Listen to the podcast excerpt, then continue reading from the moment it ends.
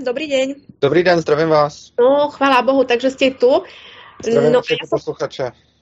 No, ja som už medzi tým, uh, myslela som si, že sme už boli spojení skôr, ja som, a neviem, či ste počúvali, ja som urobila už aj taký vstup, kde som zhodnotila, čo sme prevzali, prebrali minulý týždeň, trošičku o tom anarchokapitalizme a nastolila som dnešnú tému školstvo, takže ak môžeme, poďme potom na to, ako s tým školstvom v anarchokapitalizme, pretože neviem, určite aj u vás, neviem síce ako až tak sledujete túto uh, covidovú tému, ja ju práve že sledujem, tejto sa venujem veľmi pozorne a zhodnotila som to tak, že ako som aj písala v dnešnom, v dnešnom článku, že, že štát, ten monopol štátnej moci to dotiahol do tej dokonalosti, že sme v tom korporátnom fašizme a je tu absolútne na každom kroku uplatňovaný práve ten monopol tejto štátnej moci.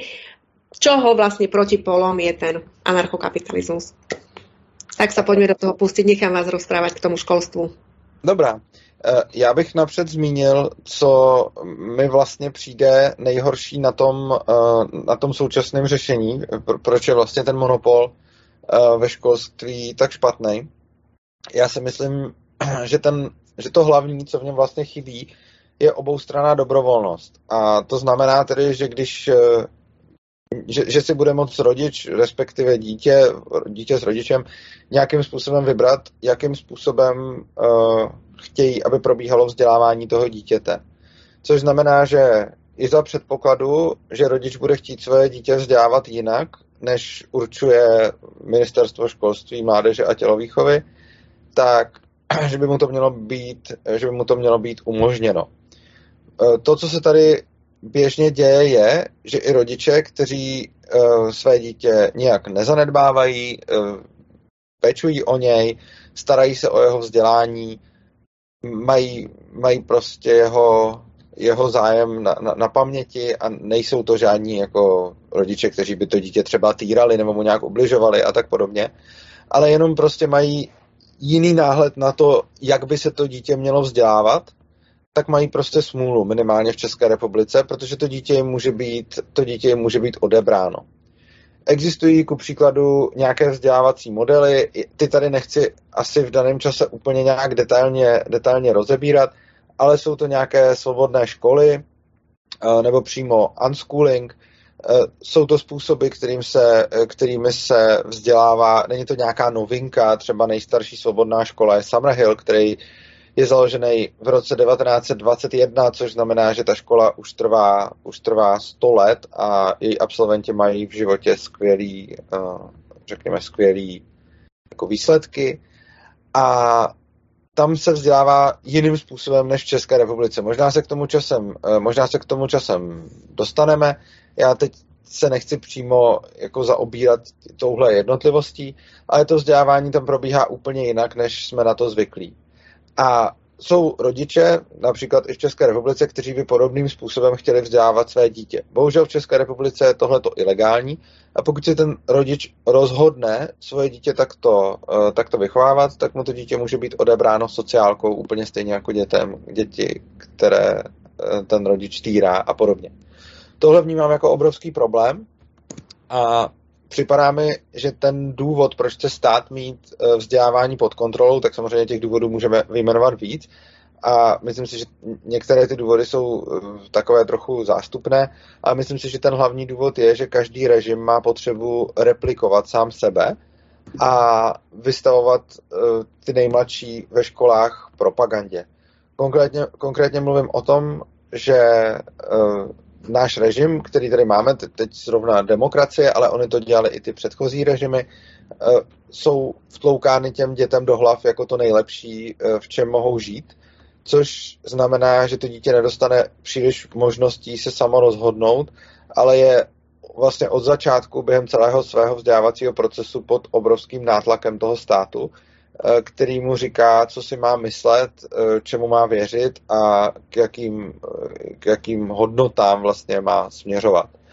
A já v tomhletom vidím, v tomhletom vidím velký problém, protože na jednu stranu se zaklínáme velkou pluralitou názorů, ale na druhou stranu ta pluralita názorů je umožněna až dospělým lidem poté, co vlastně projdou povinnou školní docházkou, která je pod taktovkou státu, a tam je do nich vlastně vtloukáno, jak ty věci jsou ve věku, kdy jsou ještě malí, nedokážou o tom tak moc dobře kriticky přemýšlet a spousta těch věcí je zároveň zabarvena nějakým způsobem hodně emotivně, což znamená, že se v těch dětech ve školách vytvářejí pozitivní emoční vazby na nějaké pojmy a, a věci a negativní na nějaké jiné.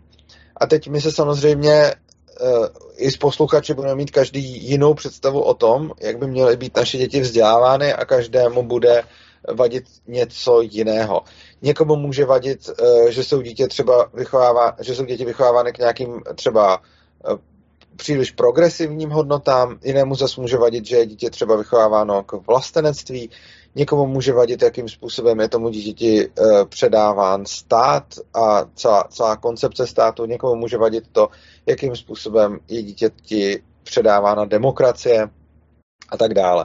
V současném režimu je, je, je to vlastně demokracie, co, co je tolik pro, protežováno a co, co je tolik vyzdvihováno, ale stejně tak, když tady byl komunismus a když tady byl nacismus, tak i tyto režimy se uh, replikovaly tím způsobem, že už do malých dětí bylo hust, byla hustěna uh, ta propaganda. Já tady nechci tvrdit, že demokracie je naroveň uh, s komunismem nebo s nacismem, jenom tvrdím, že ten způsob té propagandy směrem k dětem je nebezpečný v každém případě. A myslím si, že pokud chce rodič svoje dítě vychovávat jiným způsobem, než jak, jak je řečeno, řekněme, na ministerstvu, tak by měl mít tuhletu možnost bez toho, aby mu bylo vyhrožováno odebráním toho dítěte. Většina lidí má pocit, že když vidí, že, jejich, že jsou jejich děti vychovávány v těch školách nějakým způsobem, který se jim nelíbí, tak, má poc, tak mají ti lidi, lidi pocit, že řešením je změnit to školství.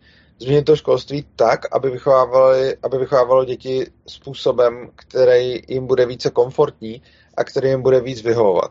Problém je v tom, že v takovémhle případě máme sice možná někde nějakých vítězů, ale máme potom strašně moc poražených.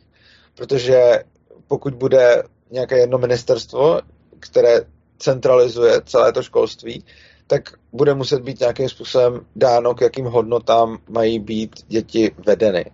A bohužel existuje tedy nějaký národní vzdělávací program. Já nevím, jak vypadá národní vzdělávací pro- program u vás na Slovensku, ale třeba v České republice je teď nový nebo jako pár let nový vzdělávací program. Oni se vždycky updateují po docela dlouhém čase, takže jsme tady měli bílou knihu, teď tady máme strategii dvacet třicet, na Slovensku to bude něco jiného, ale třeba do té strategie dvacet třicet, což je teď vzdělávací program, který platí už pár let a bude ještě mnoho let platit, tak tam je například otevřeně deklarováno, že děti mají být vedeny k evropským hodnotám a podobně, což může, což může některým lidem, některým lidem vadit. A proto se tito lidé často snaží to změnit, že třeba chtějí nařídit, aby děti nebyly vedeny k evropským hodnotám, ale aby byly vedeny třeba k národním hodnotám. Zase jiným lidem se nebudou uh, líbit národní hodnoty, tak se budou zase snažit měnit na něco jiného a tak dále. A jednomu bude vadit, jak jsem už říkal, příliš progresivismu a třeba nějaká otevřená sexuální výchova. Jinému může vadit třeba, jakým způsobem bude přístup k náboženství nebo náboženské výchově. Někomu dalšímu může vadit právě to, jakým způsobem jsou vykreslovány, třeba mě může vadit, jakým způsobem je ve školách vykreslována anarchie. A řešením toho není podle mě snažit se přetlačit ty ostatní a snažit se ovlivnit ministerstvo a stát tak, aby všem dětem vnutili můj pohled na svět, ale myslím si, že řešením je vzdát se toho centrálního, toho centrálního plánování a té centralizace toho školství a umožnit, aby jednotliví rodiče mohli vzdělávat své děti v souladu se svými hodnotami a svým přesvědčením a potom si tedy progresivní rodiče budou vzdělávat své děti progresivně, konzervativní konzervativně, anarchističtí rodiče anarchisticky a tak dále. A myslím si, že tohle je vlastně jediný způsob, jak se vyhnout tomu, abychom násilně vlastně ně, některým lidem vnucovali názory, názory jiných, protože samozřejmě každý si představí, že, že je skvělý mít tu centralizaci, protože si představí, že ty, zrovna ty jeho názory a hodnoty budou skrz to centralizované školství dětem předávány. A když se to neděje, tak mám pocit, že je problém, jak je to řízeno, a ne to, že to je centralizované, ale pokud se trochu oprostíme od těch svých pocitů a podíváme se na to logicky a podíváme se na to nějak trošku méně subjektivně a víc jako zhora, tak se tak vlastně dojdeme k tomu, že kdybychom donutili nějakým způsobem ministerstvo školství, aby vzdělávací plány podřídilo našim potřebám, tak jsme tím spoustu lidí donutili akceptovat naše hodnoty, aniž chtěli, což my bychom nechtěli, aby nám oni dělali zpátky. Že? A navíc to není moc dlouho udržitelné. A zase spousta lidí potom se může zlobit, že jiní lidé vnucují jejich hodnoty našim dětem. Takže myslím si, že ta cesta fakt není hledat nějakou jednotnou vzdělávací politiku, protože vlastně taková vzdělávací politika ani nemůže existovat, aby vyhovovala všem, ale decentralizovat to školství a umožnit jednotlivým školám, aby vyučovali takovým způsobem, jaký uznají za vhodné, a potom by ti rodiče dávali děti do takových škol, jaké uznají za vhodné, což znamená, že by klidně mohlo fungovat to, že by najednou v tom stejném, na tom stejném území byla tu, já nevím, třeba katolická škola, která by třeba vůbec neměla sexuální výchovu a která by byla striktně konzervativní. Vedle toho by byla progresivistická škola, která by měla nejen sexuální výchovu, ale učili by se tam děti o genderech a já nevím, či, čím vším dalším. Vedle toho by byla další škola, která by například, já nevím, velepila nějaké státní zřízení, třeba demokracie, pak vedle by byla jiná, která by zase byla hodně pro třeba volnotržní anarchismus a vyučovala by se tam rakouská ekonomická škola, a vedle by zase byla škola pro socialisty a komunisty, komunisty, kteří by se tam zase učili po svém. A myslím si, že a samozřejmě by ne každá škola musela být takto ideově vyhrocená, to bylo jenom samozřejmě, to bylo jenom samozřejmě příklad, spousta škol by prostě fungovala na nějak, třeba úplně apoliticky, jo, a, ale t- tohle všechno bych právě potom nechal na, na, t- na té poptávce a nabídce a na tom, že to, co budou rodiče poptávat, to jim potom nějaký provozovatel školy může nabídnout. No a můžem? Můžem. No a nestalo by sa za tejto situácie, lebo ja budem teraz stále rozmýšľať ako, ako taký kritik tohto. Aj keď v Ríme sa tento systém v, ako je mi naozaj blízky, pretože má, má veľmi dobré myšlienky, ale treba mu skutočne vedieť aj rozumieť, o čom to je. A tu práve by som chcela vsunúť a stále pripomenúť, že znova ten pojem anarchizmus, keď sa vysloví, vždycky to evokuje ten bordel a neporiadok, pritom v podstate ten bordel a neporiadok tu máme dnes práve preto, čo ste veľmi dobre pomenoval, kde sa vždycky každý každému istým spôsobom musí v niečom prispôsobovať, v niečom je utlačaný, v niečom akože je mu dané zadosť, ale aj to je znova nejak utlačané a nikto v konečnom dôsledku nemá naplnené svoje potreby ako naplno. A nevie si ich rozvíjať, pretože vždycky v rámci toho centrálneho, ani nie že plánovania, ale centrálneho, tej centrálnej metodiky je... Ono to je i centrální plánování mimochodem. Je, je, je, je, ale nie o centrálnom plánovaní som chcela, ale skôr tej, tou centrálnou metodikou školstvo, ktoré je riadené, tak vždycky je tam niekto, vlastne všetci sú utlačaní, tu vlastne sú všetci, všetci sú, všetci sú zároveň aj porazenými, nie že víťazmi, ale porazenými, pretože každý má z istého uhla pohľadu niečo potlačené a nemá naplno rozvinuté tie svoje schopnosti a možnosti. No a um, tá anarchia, vlastne je to potom naozaj taký bordel, chaos a vedie to teda k ďalším zmetkom. A naopak tá anarchia, pojem anarchia, nie je v sebe, neskrýva v sebe ten neporiadok ako taký, je to iba, je to, to vysvetľujem teraz pre poslucháčov, ktorí nás nepočúvali minule, aby sa vedeli, aby vedeli teraz zaradiť aj tie vaše myšlienky ešte lepšie. Anarchia je vlastne koncept založený na bezvládí autorít. Čiže je to vláda, je to teda, ani nie že vláda, je to fungovanie, je to bytie, je to život bez vlády autorít. Čiže žiaden bordel, žiaden neporiadok, žiadnej výtrčnosti, ale správa istej spoločnosti, komunity, už ako by sa to nazvalo, nazvalo bez vlády autorít, ale za fungovania teda istých nástrojov, ktoré by si teraz spoločnosť v istom okruhu alebo s istým zameraním dohodla.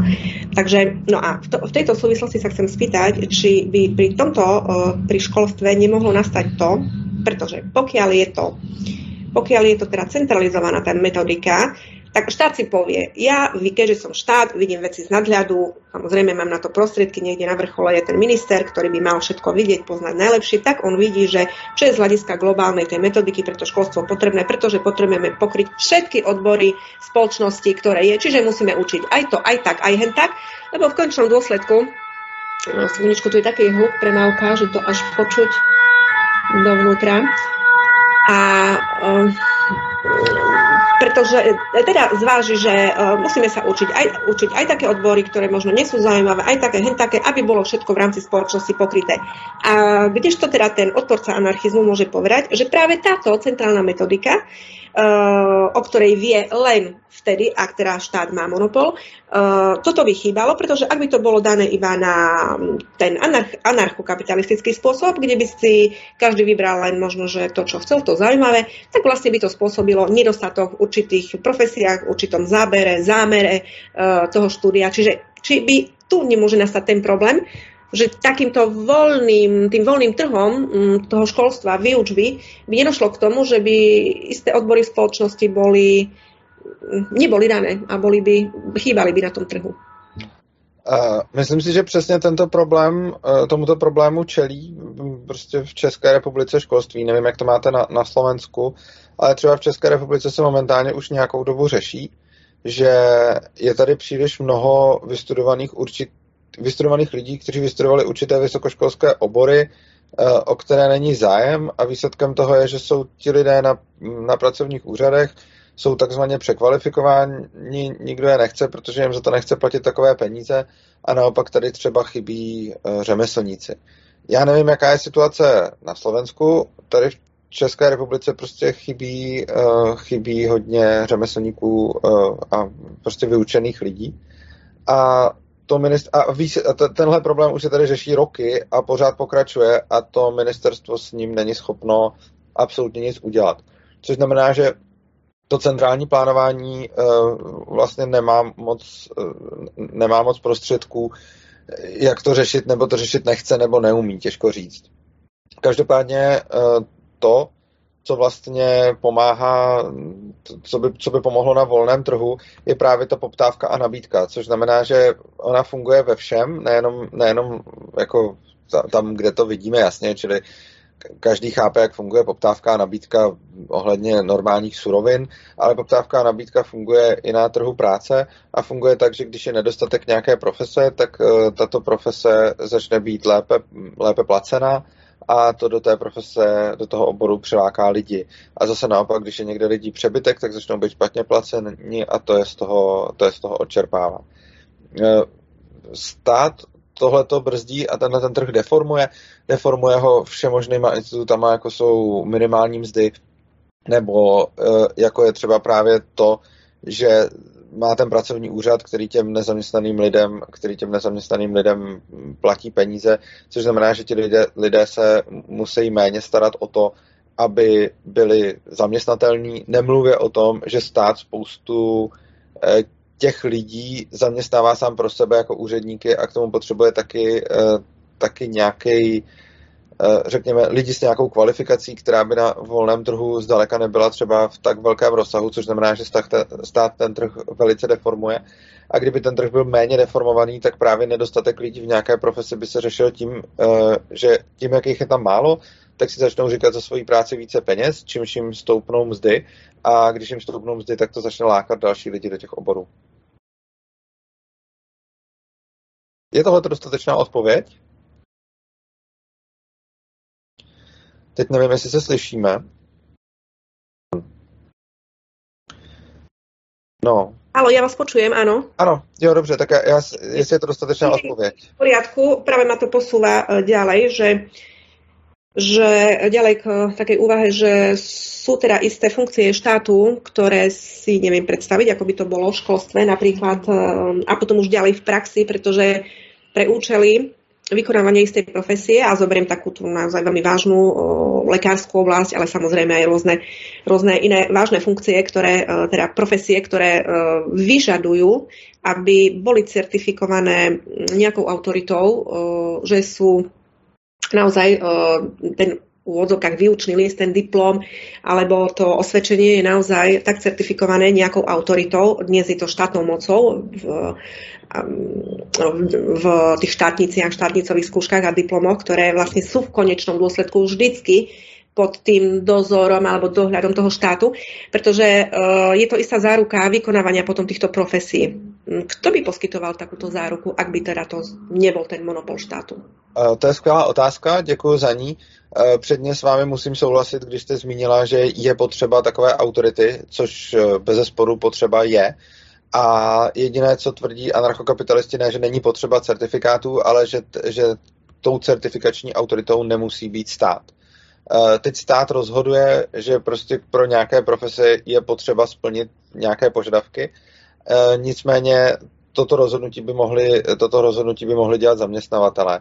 Ono často právě to státní rozhodování o těch požadavcích na profese je zbytečně třeba přehnané, takže například v České republice se před nějakou dobou rozhodlo, že všechny zdravotní sestry musí mít vysokoškolský titul, myslím, že jenom bakalářský, a způsobilo to velký problém, protože spousta lidí z toho oboru odešla a následně se konal podstav sester a do, do teď jich máme nedostatek v podstatě z důvodu toho, že, nebo mimo jiné z důvodu toho, že stát někdy určil, že najednou pro vykonávání zdravotní sestry už nebude stačit to, co předtím. Zdravotní sestry měly na to nějaké odborné liceum, kde se prostě vystudovalo na zdravotní sestru jako střední, ale že k tomu bude potřeba ještě vysokoškolské vzdělání. A tohle Tohle je samozřejmě velký problém, protože zatím seděl nějaký politik nebo úředník, který si myslel, že to bude dělat, že, že to je dobře, že tím pomůže lidem a řekl si jako dobrá, tak zdravotní sestra je docela kvalifikovaná profese, tak začneme vyžadovat uh, po nich plošně diplom, ale výsledkem toho bylo, že potom byly nedostatky sester a že se celý ten obor a vlastně to zdravotnictví dostalo do velkých problémů. Přitom realita je taková, že řada sester prostě nepotřebuje k výkonu své profese uh, vysokoškolské vzdělání, ale některé třeba ano. Takže ono potom záleží, co přesně ta zdravotní sestra, co přesně ta zdravotní sestra dělá, protože ten obor je široký, ten, ten, ten obor zahrnuje nějaké jako porodní profese, zahrnuje nějaké sestry v nemocnicích, ale pak i třeba sestry v nějakých el dé enkách a takhle. Takže je to, je to jako hodně široké pole působnosti a potom asi záleží, kde přesně ta sestra pracuje. No a tam by uh, potom mohl právě přijít role toho zaměstnavatele, kdy každý ten zaměstnavatel ví mnohem lépe, jak kvalifikované lidi potřebuje do, do svého zařízení nebo do, do svého provozu nebo, nebo do, toho, uh, do, do toho místa, které provozuje, do své firmy. Takže ten by potom uh, si vybíral, jakou kvalifikaci bude, bude potřebovat. A vlastně tuhle tu kvalifikaci by mohly poskytovat školy úplně stejně jako doposud, akorát, že by nezáleželo až tak na tom, jak se jmenuje ten diplom, že by byl plošnej, ale spíš na tom, z které je třeba školy. Takže ono je to na, na, třeba na západě od nás, západních zemí, je to docela běžnější. Zatímco na východě od nás a vlastně u nás je zejména důležitý to, jestli ten člověk je teda ten inženýr nebo magistr nebo doktor, a neřeší se až, te, ale jako trochu, jo, ale až tak moc se neřeší z jaké školy. Oproti tomu na západ od nás je potom ten zvyk, že jedna věc je, že má ten člověk titul, ale odkud. Že je velký rozdíl, jestli má ten titul prostě z Oxfordu nebo Harvardu, anebo jestli má ten titul z nějaké no-name školy. A něco podobného by mohlo fungovat právě i bez toho, bez toho státního centrálního orgánu, kdy tu certifikaci bude dávat každá ta škola sama za sebe a každá ta škola bude mít nějakou pověst, bude dávat různé, různé certifikáty a podle toho si je budou ti zaměstnavatelé vybírat. Plus samozřejmě by mohly být i firmy, které se budou uh, tou certifikací živit. Takové existují i dnes a mohou být firmy, které dělají různé testy, dávají různé certifikáty o znalostech, který ten člověk má a něco podobného by mohlo fungovat i volnotržně. A je někde v rámci Európskej únie alebo Európy nějaký taký systém, který je najbližší k takejto anarchistickému celkovo způsobu vzdělávání a edukácie v rámci štátu? No, te, teď záleží, na co se ptáme. Pokud se ptáme na ty, pokud se ptáme na ty certifikáty jenom, zatím, když se k tomu vyjádřím, tak tam je právě blízko třeba, když se podíváme na tu, do, do té Ameriky, tak tam, když zaměstnavatel přijímá uh, nějakého kandidáta, tak jak jsem říkal, tam ho za stolik nezajímá, jaký má titul, ale odkud, z jaké školy ten titul pochází, což v podstatě tam samozřejmě taky jako jsou akreditace těch škol, že ty tituly ne, nemůže dávat každý. Uh, nicméně ti zaměstnavatelé potom už hodně hledí na to, jaká škola ten titul dala a podle toho to, to, to rozlišují.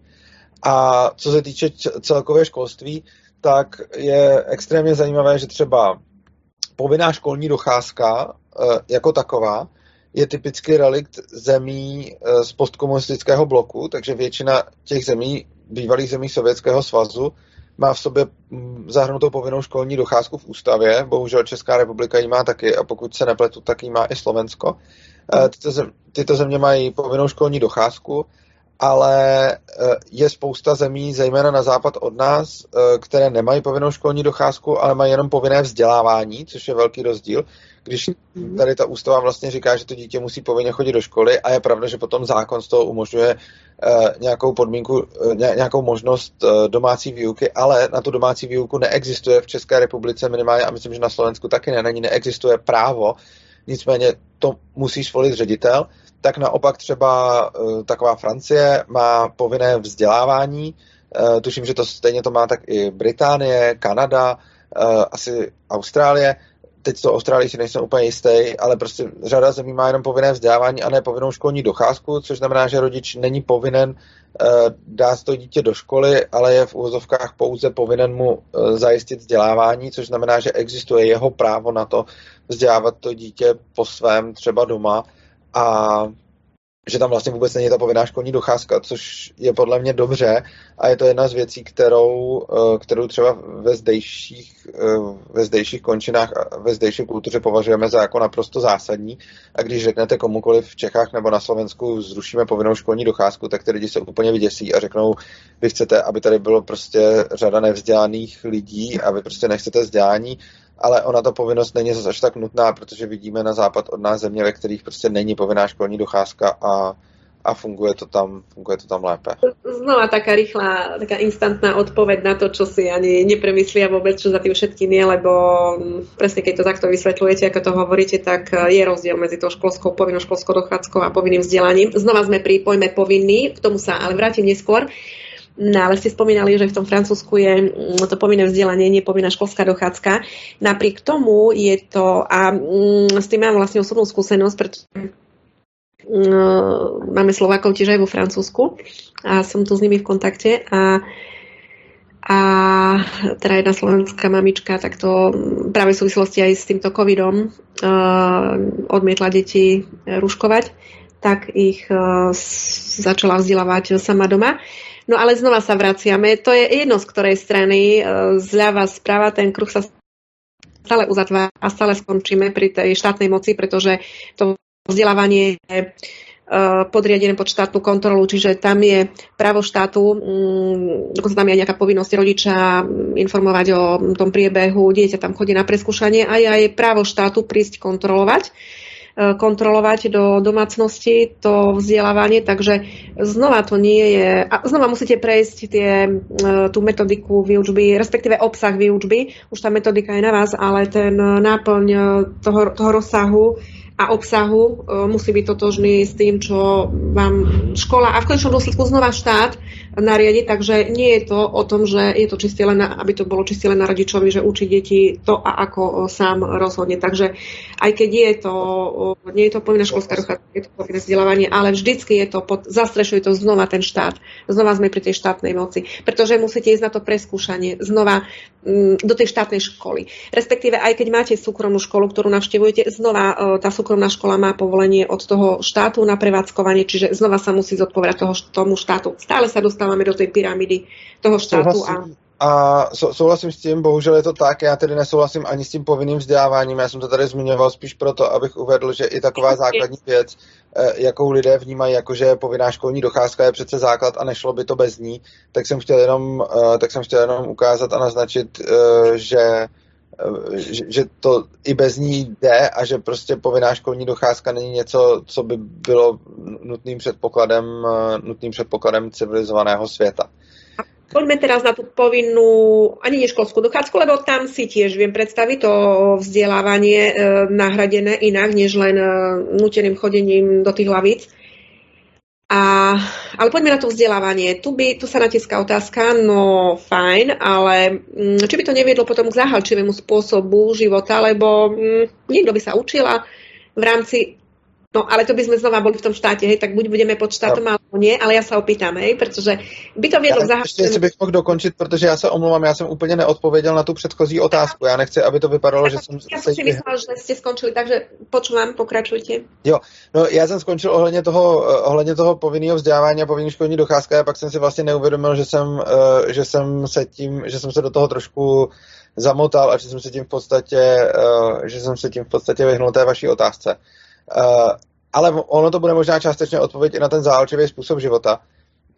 Existují školy, říká se jim svobodné školy, a jsou to třeba školy Sudbury Valley a to je škola, která vznikla v Americe v roce šedesát osm a ten, tenhle ten typ sudburských škol se uh, roz, roz, vlastně rozšířil do celého světa, nebo právě ten Summerhill, což je škola, která byla založena devatenáct dvacet jedna a je v Anglii.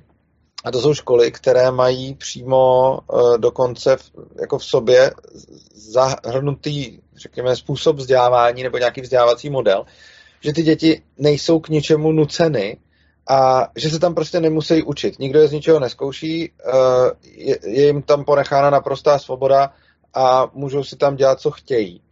A výsledkem toho je, že ty děti se nikdy nenaučí, že vlastně ta, ten jazyk a matematika a zeměpis, že jsou to ty špatné věci, do kterých se musí nutit. A to hraní počítačových her a hraní fotbalu a podobně je ta zábava. Ale oni tím, že je nikdo nikdy nezačne do něčeho nutit, tak oni moc nerozlišují mezi tou hrou a tou zábavou, což znamená, že ty děcka se tam potom učí, ty děcka se tam potom učí dobrovolně.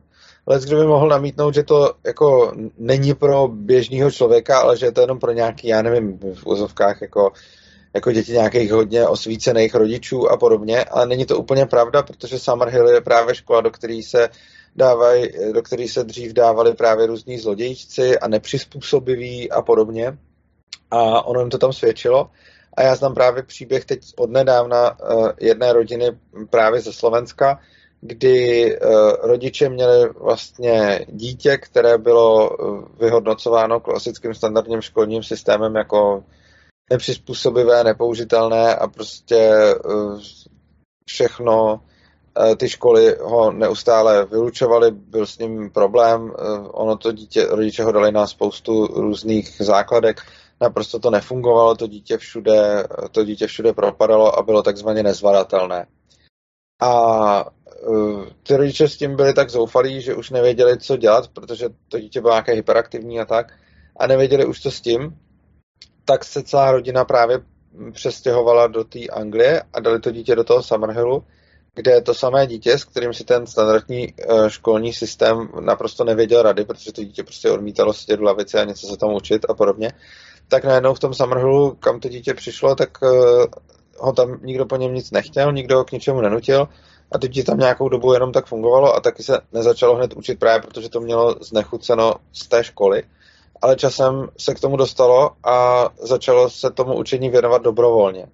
A ono se ukazuje, a je to i taková poměrně zažitá praxe, že tak dlouho, jak dítě nutíte se učit, tak dlouho to dítě potom bude mít k tomu odpor. Takže když třeba to dítě stráví dva roky v nějaké klasické škole s frontální výukou, kde je nuceno se učit, tak typicky, když ho potom dáte do nějaké takové svobodné školy, tak ono se tam třeba přibližně asi tak další dva roky, třeba ten čas, co strávilo v té škole, se tam učit nechce a uh, potom postupně začne.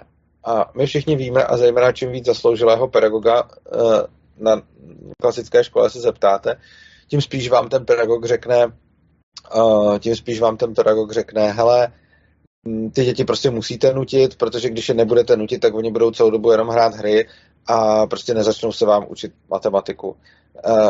A to je samozřejmě zkušenost toho pedagoga, která vychází z té školy, kde jsou ty děti nucené a ono skutečně, když někoho k něčemu nutíte, tak ho to potom nebaví.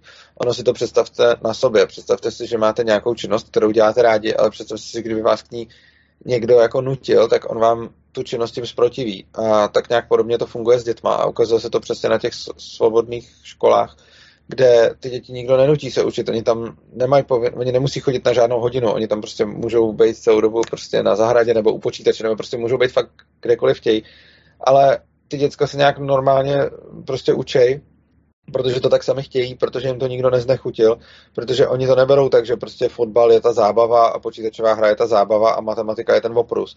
Ono vzhledem k tomu, že k tomu nikdo nikdy nenutil, tak mezi tím nerozlišují. Oni se tam sami učí číst a psát, oni se tam uh, sami učí prostě počítat, oni se tam sami učí tohle všechno. A fakt to nefunguje jenom na nějaké jako ty děti, které jsou nějak jako výjimečné už předtím, nebo tak. Naopak zejména ten Summerhill je spíš škola pro různě jako nepřizpůsobivé děti, nepřizpůsobivé děti nebo problematické děti. A tam, tam to nějak funguje. Takže tohle to je spíš příklad toho, že ta dobrovolnost je aplikovaná v praxi. Můžeme to vidět na, na, na spoustě škol.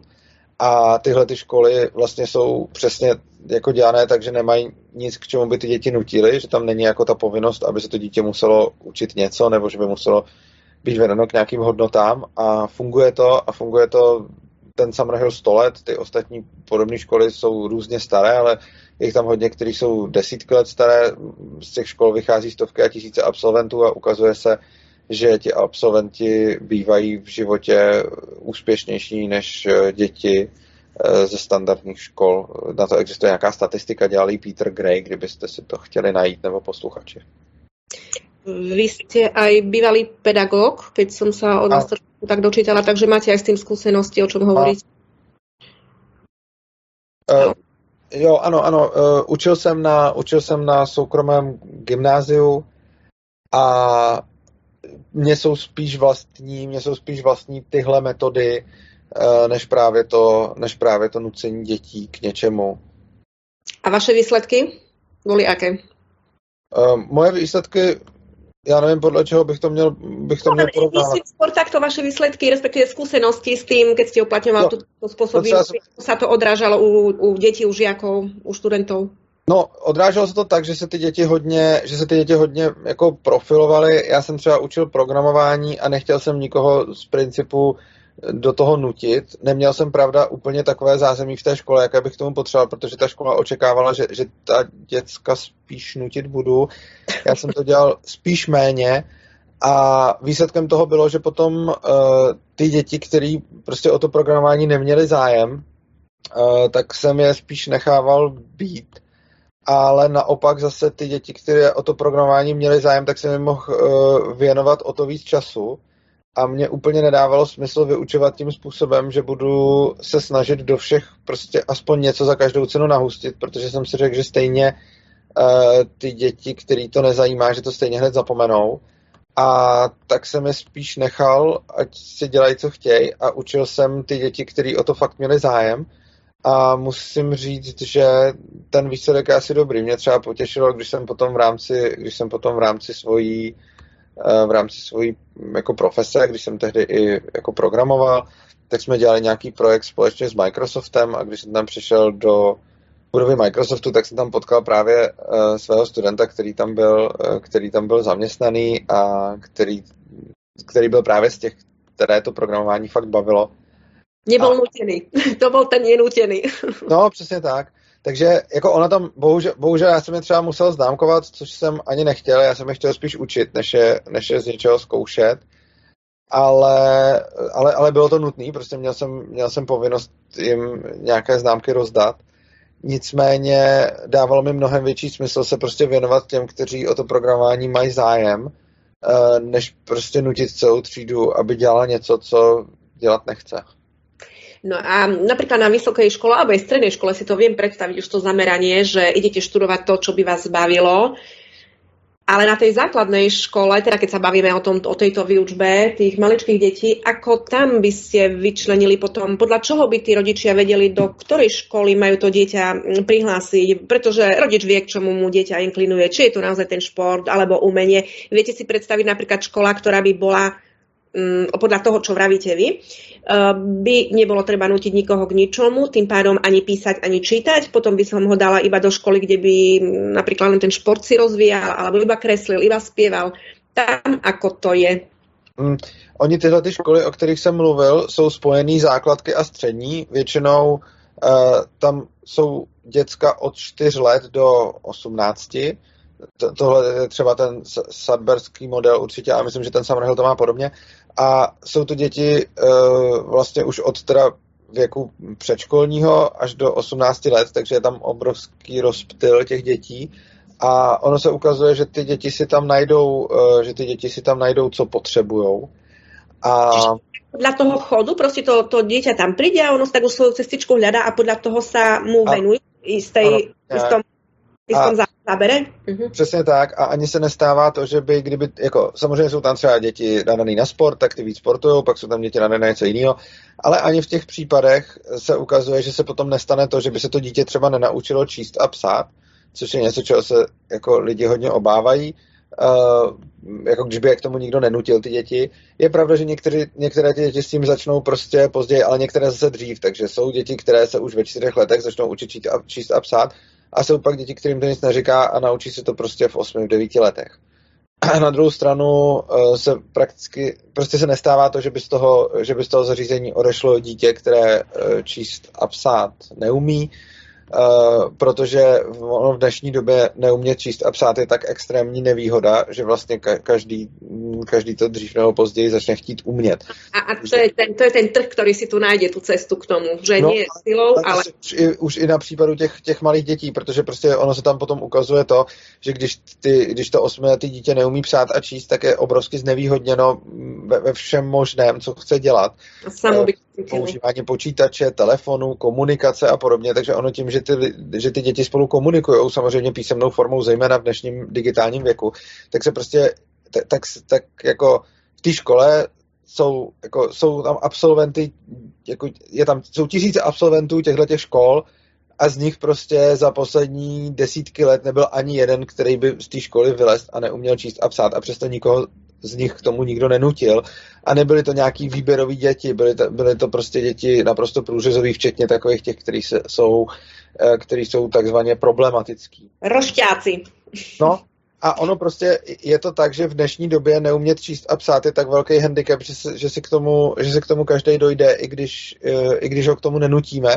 Jenom je potřeba dát těm dětem tu důvěru a nepanikařit, když se v šesti letech zrovna nezačnou učit číst a psát, protože není žádný ani důvod, proč by se to ty děti zrovna měly učit právě v šesti letech.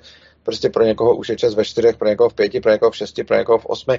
A, a vlastně ukazuje se, jako, že, že je tak velká potřeba té společnosti po gramotnosti, že, že ti lidi si to takhle najdou sami. Třeba uh, vím o jednom případu negramotného, který právě vyšel z toho Summerhillu, ale to bylo tak strašně dávno, protože ta společnost byla jiná. To byl nějaký uh, nějaký drobnej zlodějček, který ho tam dali do Summerhillu, a bavíme se teď o době třeba osmdesát let zpátky nebo něco takového. A tam je popsaný jeho příklad, že on se nakonec číst a psát snad nenaučil, ale jak říkám, je to, je to osmdesát let zpátky, takže tam takovýhle lidi vycházeli vlastně i, i, i z jiných škol, protože na, na něj nebyl vyvíjen takový společenský tlak. Ale vlastně v dnešní době už se naučí číst a psát úplně každý, protože to ty lidi potřebují umět proto, aby byli vůbec použitelní v současném, v současném světě. A myslím si, že tohle je hodně zásadní vidět, že ty lidi se fakt, že ty, že ty malí děti se fakt naučí to, co potřebují, a není nutný, aby měli za zadkem drába, který je k tomu bude nutit.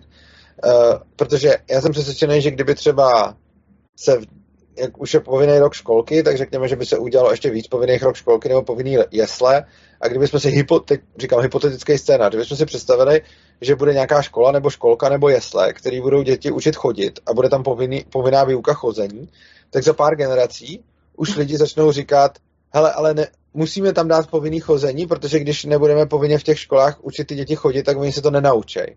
A my dneska víme, že všichni se naučí chodit, protože prostě život si to vyžaduje. Život si to vyžaduje. A úplně stejně, jako se všichni naučí chodit, tak se všichni naučí psát. A jenom proto, že je tady nějaká povinná výuka čtení a psaní, tak máme pocit, že kdyby, jsme, kdyby ta povinnost nebyla, Uh, tak se to ty děti nenaučí. Jenže my máme důkaz těchto škol, uh, kde, a to není prostě malý statistický vzorek a není to ani nějaký specifický statistický vzorek. Máme, máme prostě důkaz, že za desítky let tam nevyšel ani jeden negramotný student což znamená, že tohle dokazuje, že, že není nutný ty děti uh, učit číst a psát povinně, že oni se to naučí stejně. Úplně stejně, vy jste to řekla krásně, prostě život si to vyžaduje, život si vyžaduje, aby jsme chodili, takže dítě se naučí chodit, i když to nebude mít povinně, a úplně stejně život si vyžaduje, aby jsme se naučili číst a psát, a to dítě se to naučí, i když to nebude mít povinně.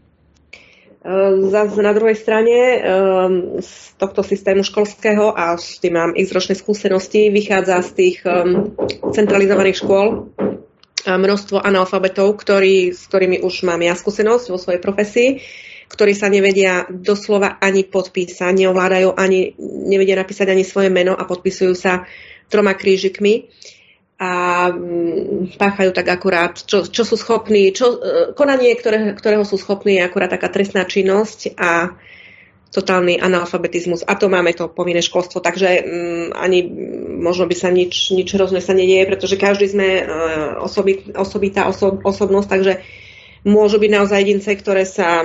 A môžu, môžu aj nechceť vôbec nikdy naučiť nič. Kto chce, môže kľudne ísť aj žiť do lesa a na strom, ako ja vravím. Takže nie, práve to nemá byť povinnosť každého, aby teda bol nutený napríklad učiť sa písať a čítať. Na druhej strane však teraz načnem, znova zopakujem tú otázku, aby sme ju zodpovedali. Čo ale v prípade, či by nebola hrozba, aby sa spoločnosť potom nesklzla k tomu zahalčivému spôsobu parazitujúcemu, ktorý aj je tu dneska v tomto systéme školstva, keď sa o školstve bavíme, aj v tomto systéme školstva je tu množstvo parazitujúcich ľudí na tom, že neabsolvuje to povinné vzdelanie a jednoducho potom žije zahalčivým spôsobom života a celý život potom v podstate až do dôchodku dožije na tých štátnych dávkach. A vrím, je to, preto ma to posúva k tej otázke, či by táto nepovinnosť neviedla práve k tomuto v úvodzovkách benefitu. Aby no, teda... ona, by, ona by moc ani nemohla z toho důvodu, a budeme se určitě o tom bavit v nějakém z dalších dílů, který věnujeme právě té sociální politice, ale oni dneska jsou jako lidi na státních dávkách, protože stát ty dávky dává. V momentě, kdy bychom neměli stát, tak by stát ty dávky neposkytoval, což znamená, že tohle je asi univerzální odpověď na to, že by se nemohlo stát to, že by někdo sklouznul k zahalčivému způsobu života, kde by ho někdo musel živit, respektive on by mohl sklouznout k zahalčivému způsobu života a nemusel by ho buď někdo živit dobrovolně, nebo by se musel živit sám, ale vlastně, čili jako nikdo by ho nemohl nutit, aby, aby prostě pracoval, což je podle mě dobře, že nemůžeme nutit lidi, aby pracovali, ale zase ten, kdo nepracuje, tak potom za to nic nedostane. Takže Je, je na každém, aby nějakým způsobem buď se o sebe postaral, nebo aby se o něj dobrovolně někdo postaral, jo, protože je spousta lidí, kteří, kteří nemůžou. Ale ono se přesně ukazuje, a tohle spíš bude téma, tohle spíš bude téma na ten jiný díl té sociální politiky, že se ukazuje, že vlastně charitativní činnost a charitativní organizace poskytují spíš pomoc těm, kdo nemohou, a ne pomoc těm, kdo nechtějí. Povinnou se dostal do té nepříznivé situace. No, no, přesně tak. Což znamená, že potom vlastně, i když by ne, nebyla povinná školní docházka, tak zaprvé ty děti se v těch školách budou učit dobrovolně, ale za druhé prostě potom vzhledem k tomu, že není možný žít celý život na dávkách, tak ani nehrozí, že by celý život na dávkách žili, protože prostě nebudou mít tu možnost. Rozumím. Um... Jestli bych mohl ještě doplnit možná jednu věc. Já jsem tady mluvil nakonec stejně o tomhletom jednom modelu vzdělávání, ale nerad bych, aby se v posluchači vytvořilo spojení, že anarchokapitalismus rovná se takovéto školy. Uh, anarchokapitalismus znamená, že tam bude mo- moci být mnoho různých typů škol, které si budou vzájemně konkurovat. Já jsem o těchto školách mluvil proto, že jsou v České republice a pokud vím, tak asi i na Slovensku ilegální. A já bych, já bych nechtěl, aby všechny školy byly nahrazeny takovýmito školama. Já bych chtěl, aby byla možnost té konkurence a aby byly podobné školy zlegalizovány. Takže rozhodně bych nerad, aby v posluchačích vznikl dojem, že v anarchokapitalismu všechny školy budou vypadat takhle, jak já jsem popsal, třeba ten Summerhill nebo Sudbury. Tam jsem na tom spíš prostě demonstroval, že ty děti se učí, i když nemusí. Ale samozřejmě v anarchokapitalismu by byla určitě celá řada typů škol a prostě komu by to vyhovovalo, tak by prostě pro něj byla škola, která by v podstatě odpovídala těm dnešním školám. Mohly by být i přísnější, kde bude ještě víc různých povinností a pak budou školy, kde ty povinnosti nebudou. Já jsem spíš jenom chtěl poukázat na to, a že cest ke vzdělání je mnoho a že i když my tady teď, protože náš stát to tak dělá a naše ministerstvo to tak dělá, preferujeme jednu a tváříme se, že vlastně existuje jenom jeden způsob, jak lidi vzdělat, tak ve skutečnosti existuje celá řada způsobů, jak lidi vzdělávat a tohle to je jen jeden z nich.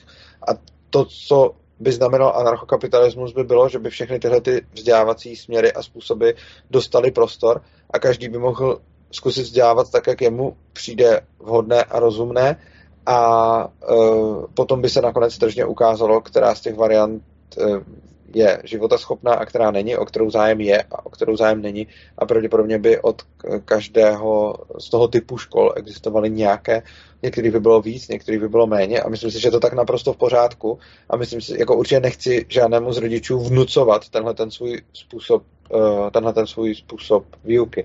Já osobně tomuhle tomu velice fandím a přijde mi to nejrozumnější, protože to ty děti vlastně už od malička vychovává k nějaké zodpovědnosti, že vlastně člověka nenaučíme zodpovědnosti jinak, než že mu dáme zodpovědnost za jeho život a to dítě potom nese zodpovědnost za své vzdělávání už od malička, což mi přijde rozhodně žádoucí, ale naprosto respektuju, pokud to někdo takhle nechce a pokud chce někdo vzdělávat svoje děti jinak a myslím si, že právě i proto by byla v anarchokapitalismu možnost a proto jsem zastáncem decentralizovaného školství, aby tam každý rodič mohl uh, vzdělávat svoje děti tak, jak uzná za vhodné.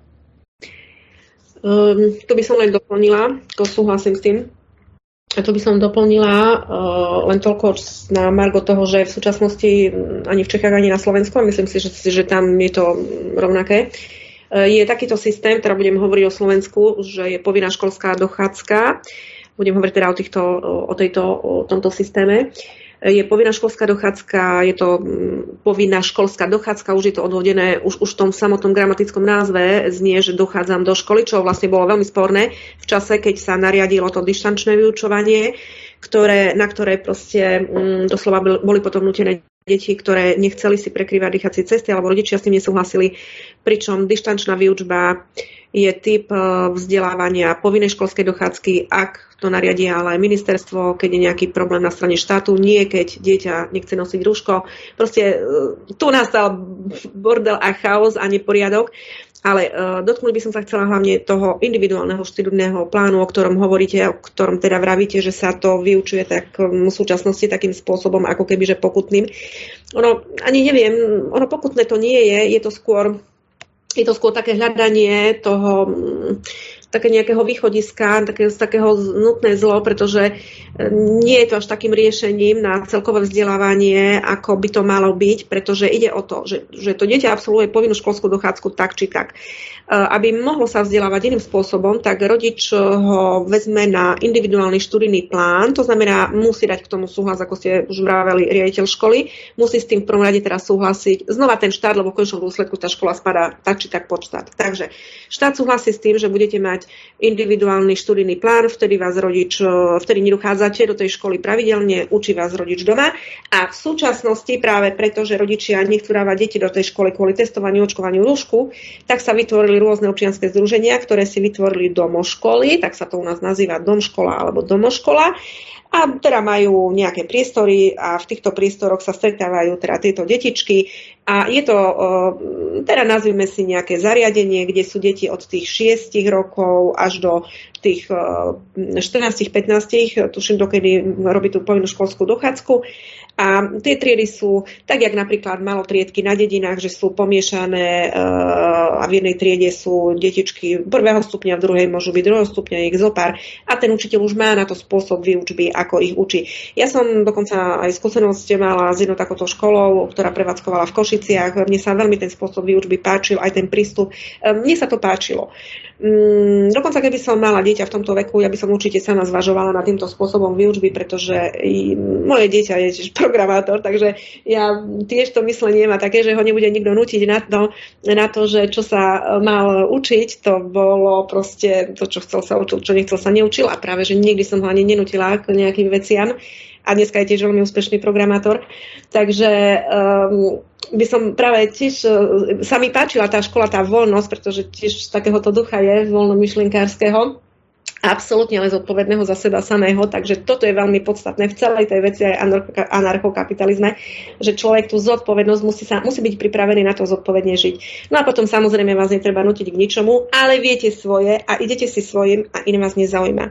Jednoducho nenanútite človeka robiť to, čo nechce, presne ako vravíte ho, iba viacej s tým znechutíte a je to na škodu potom celej spoločnosti. Takže mne sa aj preto, aj rozumiem, o čom vravíte o tých školách a viem si ich živo predstaviť, zatiaľ iba cez skrz tie naše domoškoly, kde som videla ten spôsob výučby, kde tie deti sa učili naozaj tým spôsobom, že nenútili sa, museli samozrejme ísť v týchto intenciách a tej metodike toho, čo stále čo štát určí, ale aspoň v rámci týchto mantinelov hľadáme veci a práve aj touto reláciou a týmito reláciami by sme sa mohli posúvať ďalej k zlepšovaniu práve toho, čo je dobre a nie motanie sa, lebo ja mám pocit, že my sa v tom štáte už stále motáme, už v jednom a to istom probléme a už len meníme, meníme tomu šat, či modrý alebo zelený, červený. Ale stále sme v tom istom jednom probléme, v tej mocenskej štruktúre centralizovanej, v ktorej, v ktorej sa veci nedajú pohnúť k lepšiemu, lebo, lebo je to stále o tom istom nanúcovaní toho, čo nechcete. Či už prijímať, alebo odovzdávať. Hej, takže, takže asi tak. Takže ja určite som za to decentralizované školstvo a tiež som za to, že trh by si to sám naozaj vyriešil a proste cesta by sa k tomu našla a takisto ja si myslím, že ten zahalčivý spôsob života znova by si to trh vyriešil. Jo, já s vámi, já s vámi souhlasím. Prostě ono, záleživý způsob života je, je principiálně možný v podstatě jenom tam, kde existuje nějaká struktura, který tenhle ten způsob podporuje, protože on sám o sobě je destruktivní. Samozřejmě, pokud někdo bude toho člověka, který nechce pracovat ani nic dělat, pokud ho bude někdo dobrovolně živit, tak je to vlastně věc těch dvou lidí a ničemu to nevadí, prostě pokud někdo nechce pracovat a sežene si nějakého člověka, kterýho, který se o něj postará, tak proč ne, to prostě je jejich věc. Ale uh, jako systémová podpora něčeho takového je právě od toho státu, který říká, že každý má právo na nějaké životní minimum a podobně a že kdo ho nemá, tak, tak, tak ty peníze dostane od státu.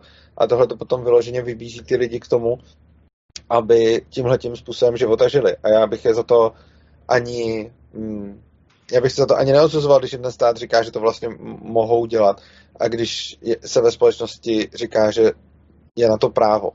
Ale tomuhle tomu bych spíš věnoval právě až ten díl o té sociální politice, který tady budeme mít někdy za nějakou dobu, teď nevím přesně kdy, ale včera jsme se to nějak domluvili.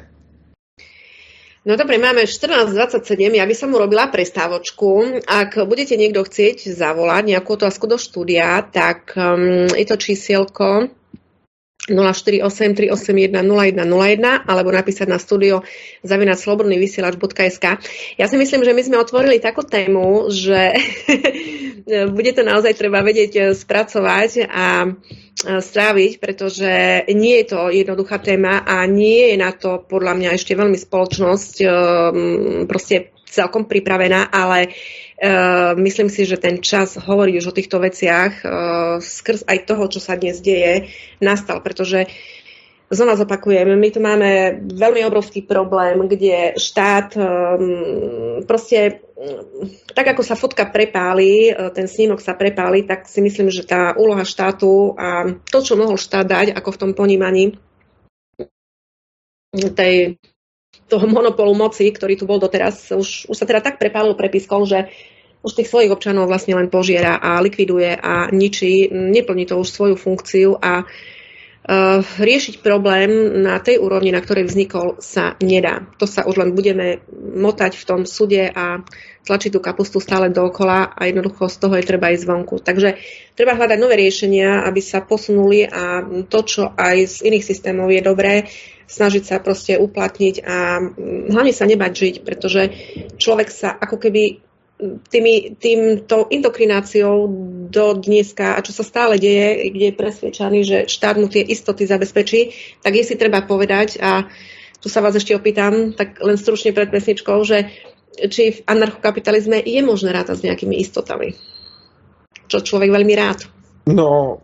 tak určitě jako všude existují nějaké jistoty, protože to, jako, to, co na světě je jisté, jsou spíš principy, než že by nějaká věc nebo nějaký příslib. Uh, státy nám rádi uh, poskytují iluze, spousty jistot, ale to nejsou skutečné jistoty. Takže když nám stát uh, slíbí zdravotní péči a když nám stát slíbí vzdělání a když nám stát slíbí, že se o nás postará na důchod a podobně, tak to jsou nějaké, jako řekněme, P R snahy se zavděčit a jsou to nějaké sliby, ale ono to funguje jenom do, do, do nějakých mezí a taky, taky prostě nemáme tu jistotu. Vždycky se může stát něco špatného, ten stát může selhat, ten stát může zkrachovat, ten stát může vstoupit do války, ale nejenom to, ten stát může špatně zvolit politiku důchodových systémů, ten stát může špatně zvolit politiku vzdělávání, ten stát najednou může selhat v centrálním řízení zdravotnictví. Ostatně to vidíme dneska dnes a denně, jak spousta úkonů prostě není, není možná vykonávat a podobně. Což znamená, že to jsou nějaké, to jsou nějaké sliby, ale nejsou to jistoty.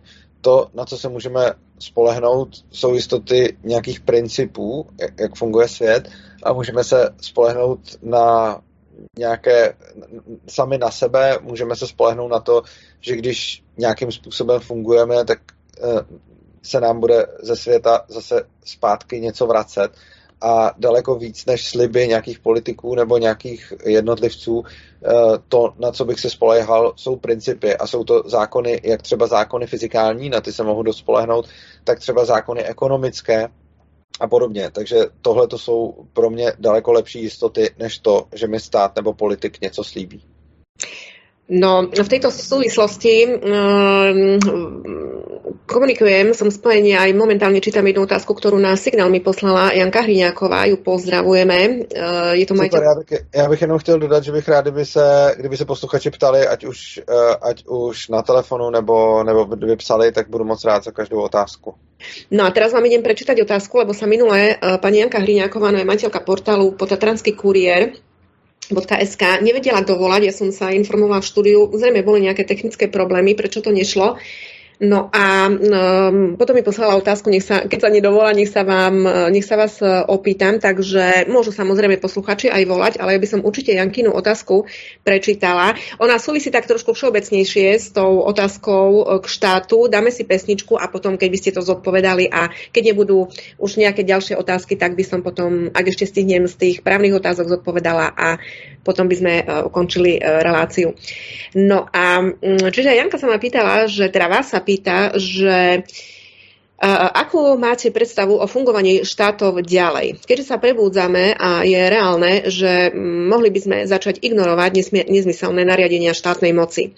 Je predpoklad, že budeme suverénnymi štátmi, alebo aké zriadenia vzniknú. V minulosti sme tu mali državy a v podstate si boli všetci rovní. Je šanca byť v podobnom zriadení? Budú to ešte vôbec štáty, alebo to bude niečo na globálnej úrovni? Alebo čo to vlastne vzniká? Lebo verím, že sa to už niečo deje. Ja vám to aj prepošlem na váš, na váš na signál a potrebujem krátku prestávočku, tak po pesničke sa počujeme. No, takže sme tu späť, milí poslucháči, vítajte úplne v poslednej časti, pár minút máme do konca relácie, pekný deň s Adrianou a sme v časti anarchokapitalizmu s, s Urzom.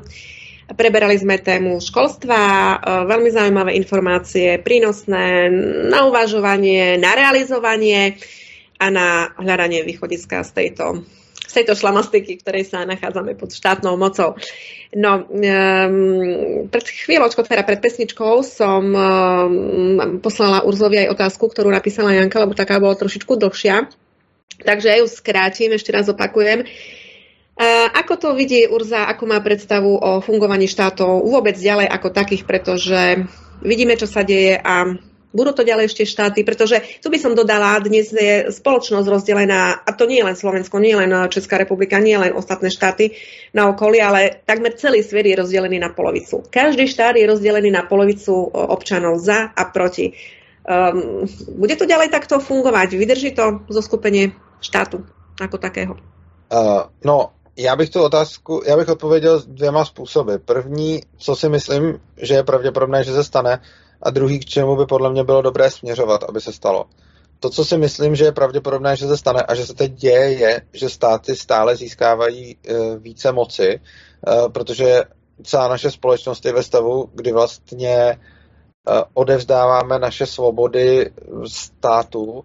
A vlastně neustále, kdykoliv máme nějaký celospolečenský problém, tak voláme stát k tomu, aby ho řešil, což je problém, protože tímhle způsobem ty státy získávají neustále více a více moci, více a více kontroly a vlastně potom ovládají nás všechny. A ty státy se rozrůstají, takže když se na to podíváme, tak momentálně státy vlastně všechny ty takzvané liberální demokracie u nás a na západ od nás jsou státy, které se stále víc a víc stávají socialistickými, stále víc bobtnají a nabírají, vlastně pořád se zvětšují a je to, to, tohle vnímám jako velký problém. Pak samozřejmě do toho máme nějaké ty nadnárodní struktury, o kterých mluvila naše posluchačka, třeba na globální úrovni, na globálnější úrovni, třeba Evropská unie a podobně, což je zase ten samý případ. Je to nějaká organizace, která původně mohla mít dokonce i nějakou dobrou myšlenku, ale potom jí v podstatě zabila byrokracie, neuvěřitelně se pořád zvětšuje a začíná, začíná vlastně na lidi chrlit další spoustu, další spoustu regulací. A mně přijde, že ten, ten trend je, že státy se pořád zvětšují, nadnárodní, vlastně třeba Evropská unie se taky snaží mít pořád větší moc nad našimi životy a bohužel tenhle ten trend je momentálně negativní. A to, co si myslím, že bychom měli dělat, je právě se snažit tenhle ten trend napřed zastavit a potom zvrátit. A toho lze docílit podle mě pouze tím způsobem, že přestaneme na státy, uh, že přestaneme na státy delegovat všechny naše problémy a že začneme chtít řešit svoje věci sami a nevolat neustále stát na pomoc ke každému problému, protože uh, jakákoliv legislativa, která, která vlastně sem přijde, tak má nejen tu vlastnost, že třeba potenciálně řeší nějaký problém, ale taky má tu vlastnost, že, že zapleveluje vlastně tu legislativní džungli, kterou tady máme a vznikají stále nové a nové zákony, nikdo už je, nikdo už je nezná a každý ten zákon má potom nějaké sankce, každý ten zákon je třeba nějakým způsobem vymáhat a každý ten zákon vlastně zvětšuje moc toho státu. Což znamená, že myslím si, že to, co by bylo dobré, je přestat neustále chtít po státu, aby řešil všechny naše problémy a začít přebírat zodpovědnost za svůj život do vlastních rukou. No a je to vôbec reálne, lebo v takom ako blízkom časovom horizonte, vy ste aj niekde som čítala na vašej stránke, že asi sa naša generácia, alebo nejak si sa vyjadril, že asi vy sa toho nedožijete, ale to je práve to posúvanie sa k tomu, či, či vôbec je to reálne, pretože presne si sa vyjadril, na všetko dnes už človek volá štát a zároveň vidí, že ten štát vlastne všetko berie. Prečo sa tak zubami nechtami drží? Já jsem se vyjádřil právě k tomu, že se nejspíš nedožiju právě toho anarchokapitalismu. Tak jsem, tak jsem. Ale, ano, aha, ale uh, myslím si, že to, co je možné a co bychom mohli v životě třeba dokázat, je zastavit to rozpínání toho státu a začít ho, začít ho pomalu zmenšovat. Lidi se ho drží proto, že stát jim slibuje nějaké jistoty a oni úplně nevidí, že jsou to spíš iluze jistot než skutečné jistoty a lidi mají rádi jistoty, takže když jim je někdo slíbí, Uh, tak oni za ním jdou a když politik řekne, že vyřeší jejich problémy, tak uh, lidi mu to věří a uh, dávají mu stále větší a větší pravomoci. A potom se neustále diví, že jsou ty pravomoci proti ním, proti ním zneužívány. A já si myslím, že to, co můžeme dělat, je mluvit s těmi lidmi, provádět osvětu, bavit se o tom, vést veřejný dialog, veřejnou debatu, je to vlastně to, co děláme teď tady. A myslím si, že to je cesta k tomu, jak třeba přesvědčit lidi k tomu, že ten stát nepotřebují tolik, jak si myslí, anebo aspoň ne v takové míře, nebo tak velký, jak si myslí, nebo jak jim je prezentováno. U nás na Slovensku je práve taká situácia, neviem, ako sledujete tú vnútornú politiku našu, ale tak stručne by som opísala, že my sme tu teda mali, úplne to so stručným, predtým tu bol na čele Fico a z úzadia vykrikoval Matovič. Za Fica bolo zle, vymenilo sa to, je tu Matovič. Teraz je situácia taká, že je tu Matovič a z úzadia vykrikuje Fico.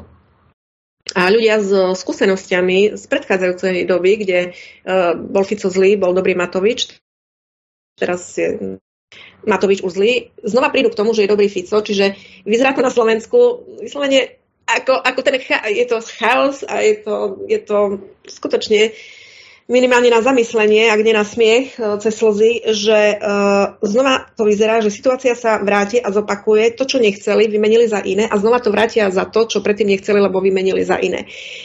A znova ma to len k tomu dostáva, k tomu záveru, že točíme sa teda v tom jednom súde, kde len vymieňame farby toho niečoho nesprávneho nástroja, ktorý už je skutočne zlý, obohratý, zničený, pokazený a nefunguje to. Takže zopakujem to, že tie cesty je, tú cestu je treba hľadať, tú výhybku urobiť, pretože týmto spôsobom darmo budeme meniť toho pána za toho, alebo túto dámu za inú dámu. Um, myslím si, že týmto spôsobom to nepôjde a práve tento spôsob tej, tej, tej moci, tej nadvlády centrálnej, centralizovanej sa už prežil a je to treba zmeniť uh, v niečo teda iného a to niečo je uh, naozaj tá zodpovednosť, tá samostatnosť a zodpovednosť, suverénnosť toho človeka. Paradoxne na druhej strane sa jej skutočne stále ešte bojí, ale približovať sa aspoň k niečomu lepšiemu a, a životaschopnejšiemu, pretože tento spôsob je už degradačný a doslova ničí človeka, doslova ho eliminuje a už sa to robí na, na, aj na otvorenú pusu, ako sa hovorí, nahlas, doslova sa, doslova sa ľudia ničia. Mali sme jednu reláciu aj v iných médiách, kde sa ľudia už zabíjajú nesprávnymi liečbami, účelovými liečbami. Deti sa, keď sme mali dneska tú školskú tému, deti sa ničia v tých školách pod tými rúškami, čo je už len naozaj príčina, dôsledok tej celej indokrinácie toho školstva, ako ľudia dneska vôbec pristupujú k sebe samému. No, podriadujú ten centralismus. No jasně, to, to, tohle, to, co máte na Slovensku, není až tak rozdílné od toho, co je tady v České republice. Tady v České republice jsme měli nějaké jako takzvané tradiční strany, které fungovaly hrozně, pak přišel Babiš, co vidíte, to byl vlastně, ten přišel od vás. Pak přišel Babiš, lidi si říkali, jo, tak Babiš nás zachrání, teď už zase teda Babiš je v opozici a zase lidi jsou nadšení teďkon, protože je často po volbách, že jsou tady ty tradiční strany, ale ona je to taková klasika, že vždycky po každých volbách, když vyhraje ta část, kterou ty lidi volili, tak si řeknou, jo, teď se to změní.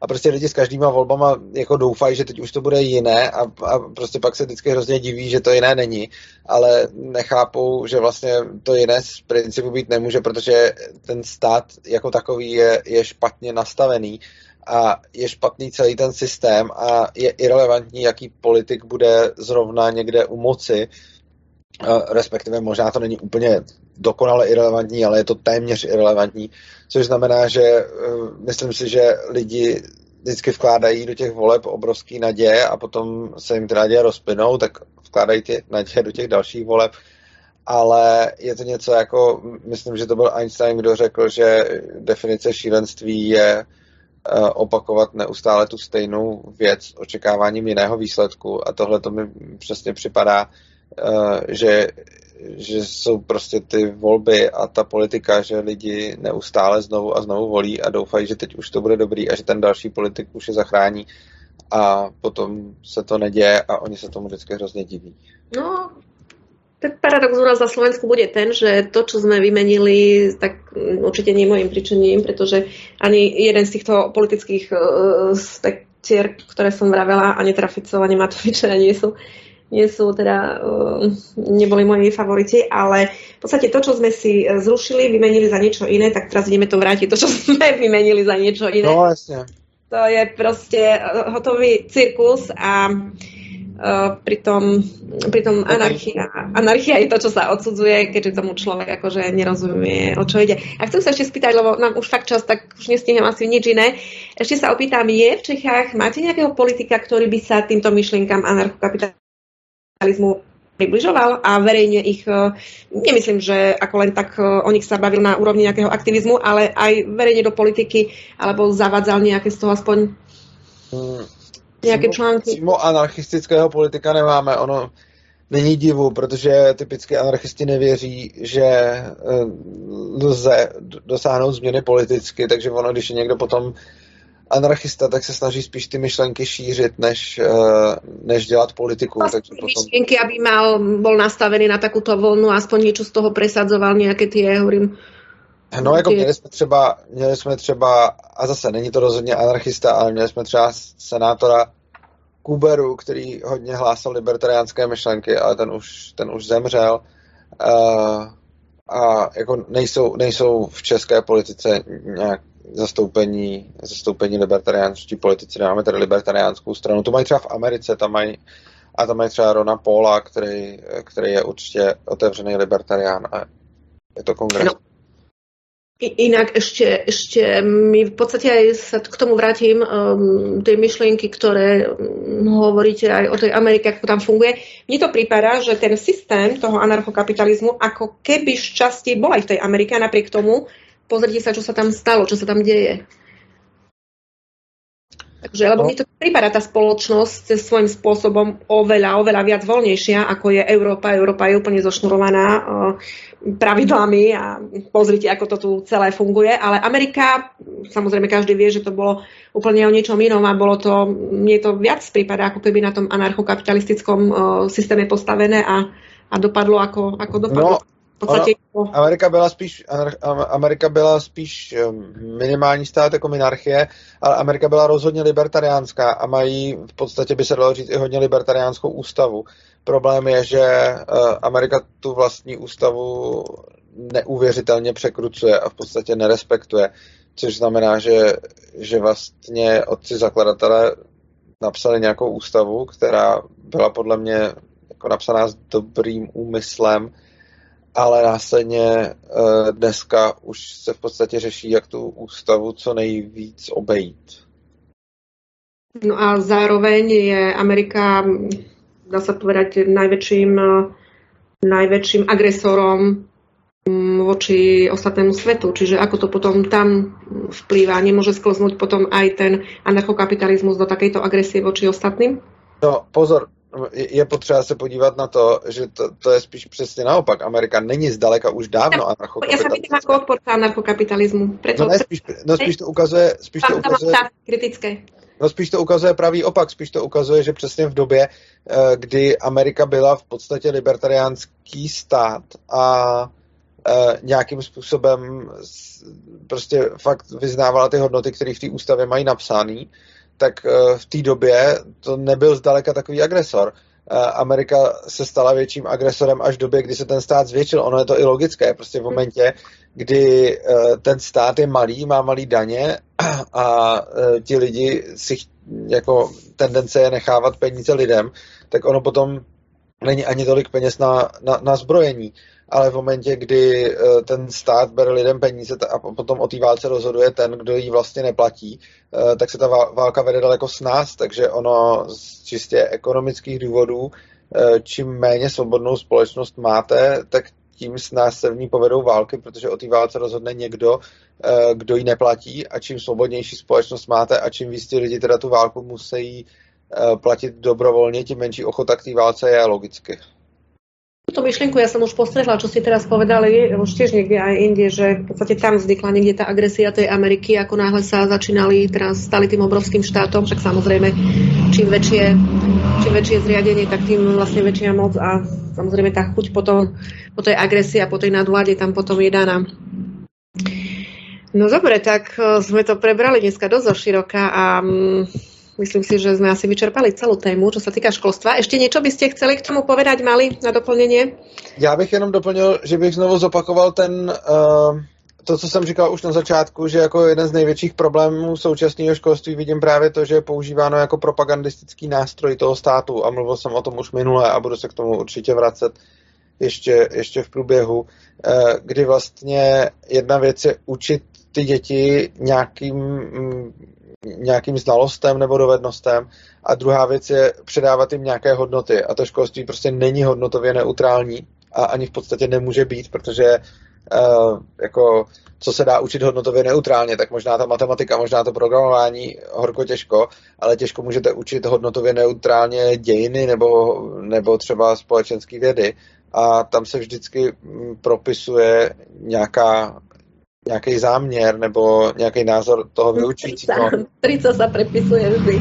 No, nebo toho, nebo toho systému a ten systém je prostě nastavený tak, že v rámci toho školství probíhá ta propaganda a já si myslím, že to je špatně.